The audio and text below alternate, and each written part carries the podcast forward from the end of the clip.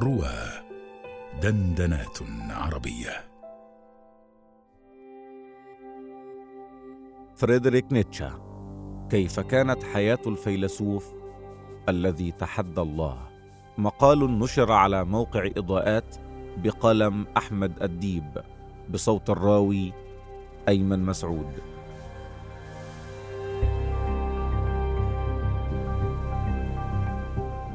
فريدريك نيتشه فيلسوف ألمانيا العبقري الذي اشتهر عنه أنه فيلسوف إرادة القوة والإنسان السوبرمان وفلسفته التي أثرت على معان كثيرة مثل الوجود والأخلاق وكان لها أثرها البالغ في فكر الكثيرين في القرن العشرين وقد اتهم نيتشه في حياته بالكفر وبأنه تحدى الله فهل فعلا قام هذا العقل الجبار بذلك؟ لنستعرض قصة حياته فلربما وجدنا إجابة هذا السؤال. طفولته.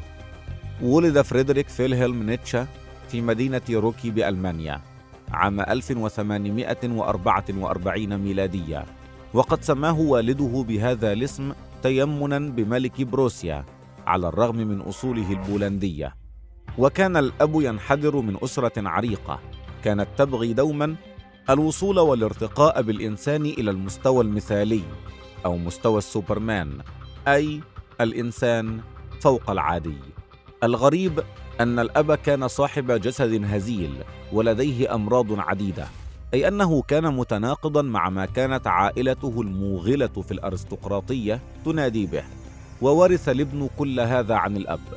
وفي يوم ما وقع الأب من على سلم المنزل في إحدى نوبات المرض ليصاب بشلل في المخ. ويموت بعدها بعدة شهور على مرأى من ابنه الصغير الذي كان في السابعة من عمره وقت ذاك مما كان له أبعد الأثر في حياته بعد ذلك. وحدة مروعة. وبعد وفاة والده خضع لنفوذ أمه وجدته وعمتيه. وكانت أخته هي الوحيدة التي تهتم به. عدا ذلك كان يعيش في وحدة مروعة. وزملاء المدرسة يسخرون من جسده الضئيل وضعف بصره يمنعه من القراءة الطويلة التي كان يجد فيها متعته وسلواه. وأصبح ظلام الليل والوحدة هما ملجاه وأمانه. وفي ظل وحدته والسكون المحيط به شغف نيتشه بسماع الموسيقى وعاش مع نغماتها أحلام القوة التي كان يفتقدها في حياته.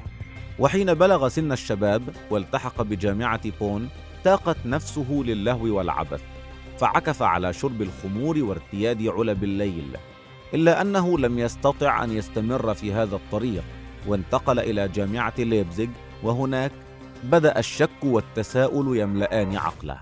فكيف لهذا الجسد الهزيل الذي يحمله أن يحوي روحا قوية تتوق إلى التنعم بالملذات الحسية ويشعر بأنه لا يختلف عن أقرانه. سلطان الإرادة. قاده تفكيره إلى أن القديسين الذين يدعون إلى كبت شهوات النفس ما هم إلا أشخاص عاجزون مثله وقد قاموا بخداع الناس من حولهم لمداراه عجزهم.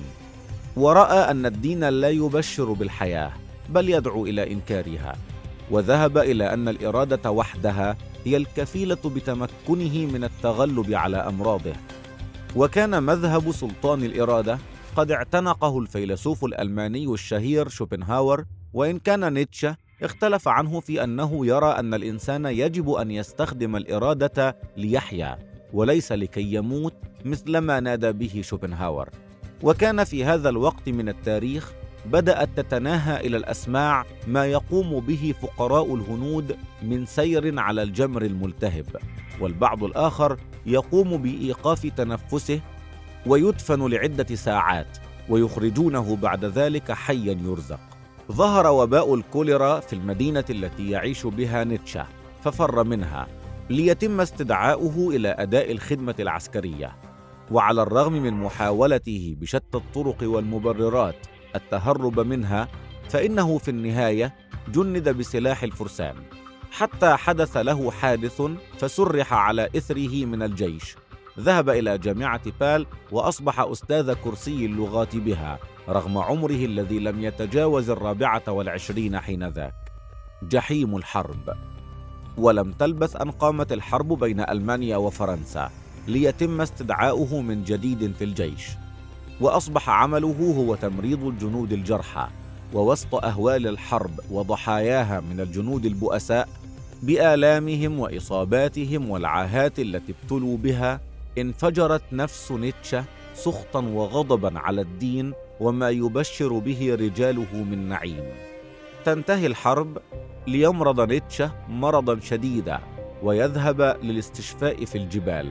قادته تأملاته وسط الجبال إلى أن الألم هو سبيل الوصول إلى الحرية. وأن من يريد أن يعرف طعم السعادة الحقيقية لا بد له أن يتذوق معنى البؤس والشقاء. وأن من لا يتألم ويفر من أحزانه هم أشخاص تافهون قصير النظر. مواقف صادمة في حياته. أطلق نيتشه شاربين غزيرين رغبة منه في الظهور بمظهر اللامبالي بشيء والمحتقر لكل شيء. اشتدت نوبات الصداع على رأسه. وصارحه طبيبه أنه معرض للإصابة بشلل في المخ مثل أبيه. استولى الهلع عليه وفر إلى الجبال مرة أخرى للاستشفاء. ثم إلى روما ليقابل فتاة تدعى لوفون سالومي كانت معجبة بأفكاره. عرض عليها الزواج وعندما رفضت اعتقد أنها تريد العيش دون زواج أو قيود لكن اتضح أنها لم تكن تعني ذلك أيضا. وفضلت عليه رجلا آخر ليس فيلسوفا مثله. أثر هذا الموقف كثيرا عليه وجعله يجهر بآراء صادمة يحطم بها قيم الخير والشر ويهاجم الدين والإله. وابتعد عنه أصدقاؤه القليلون نتيجة آرائه هذه ليعود مرة أخرى يجتر حزنه وحيدا. قصة كتابه الأشهر.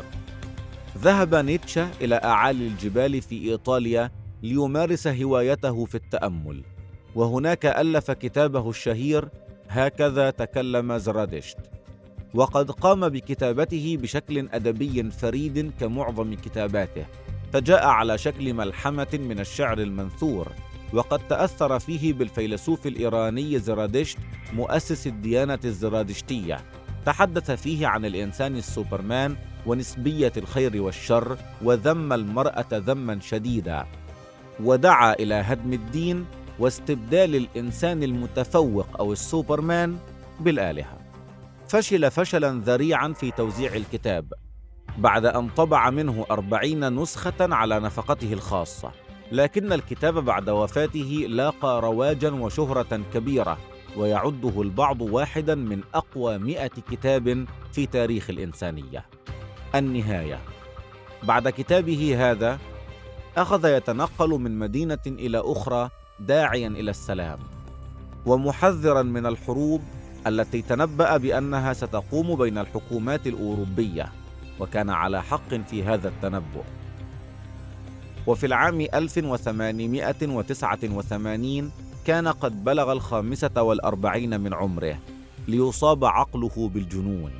حتى وافته المنية بعدها بعام في عام 1900 لتكون نهاية رجل تحدى الآلهة فكان أن فقد عقله في النهاية.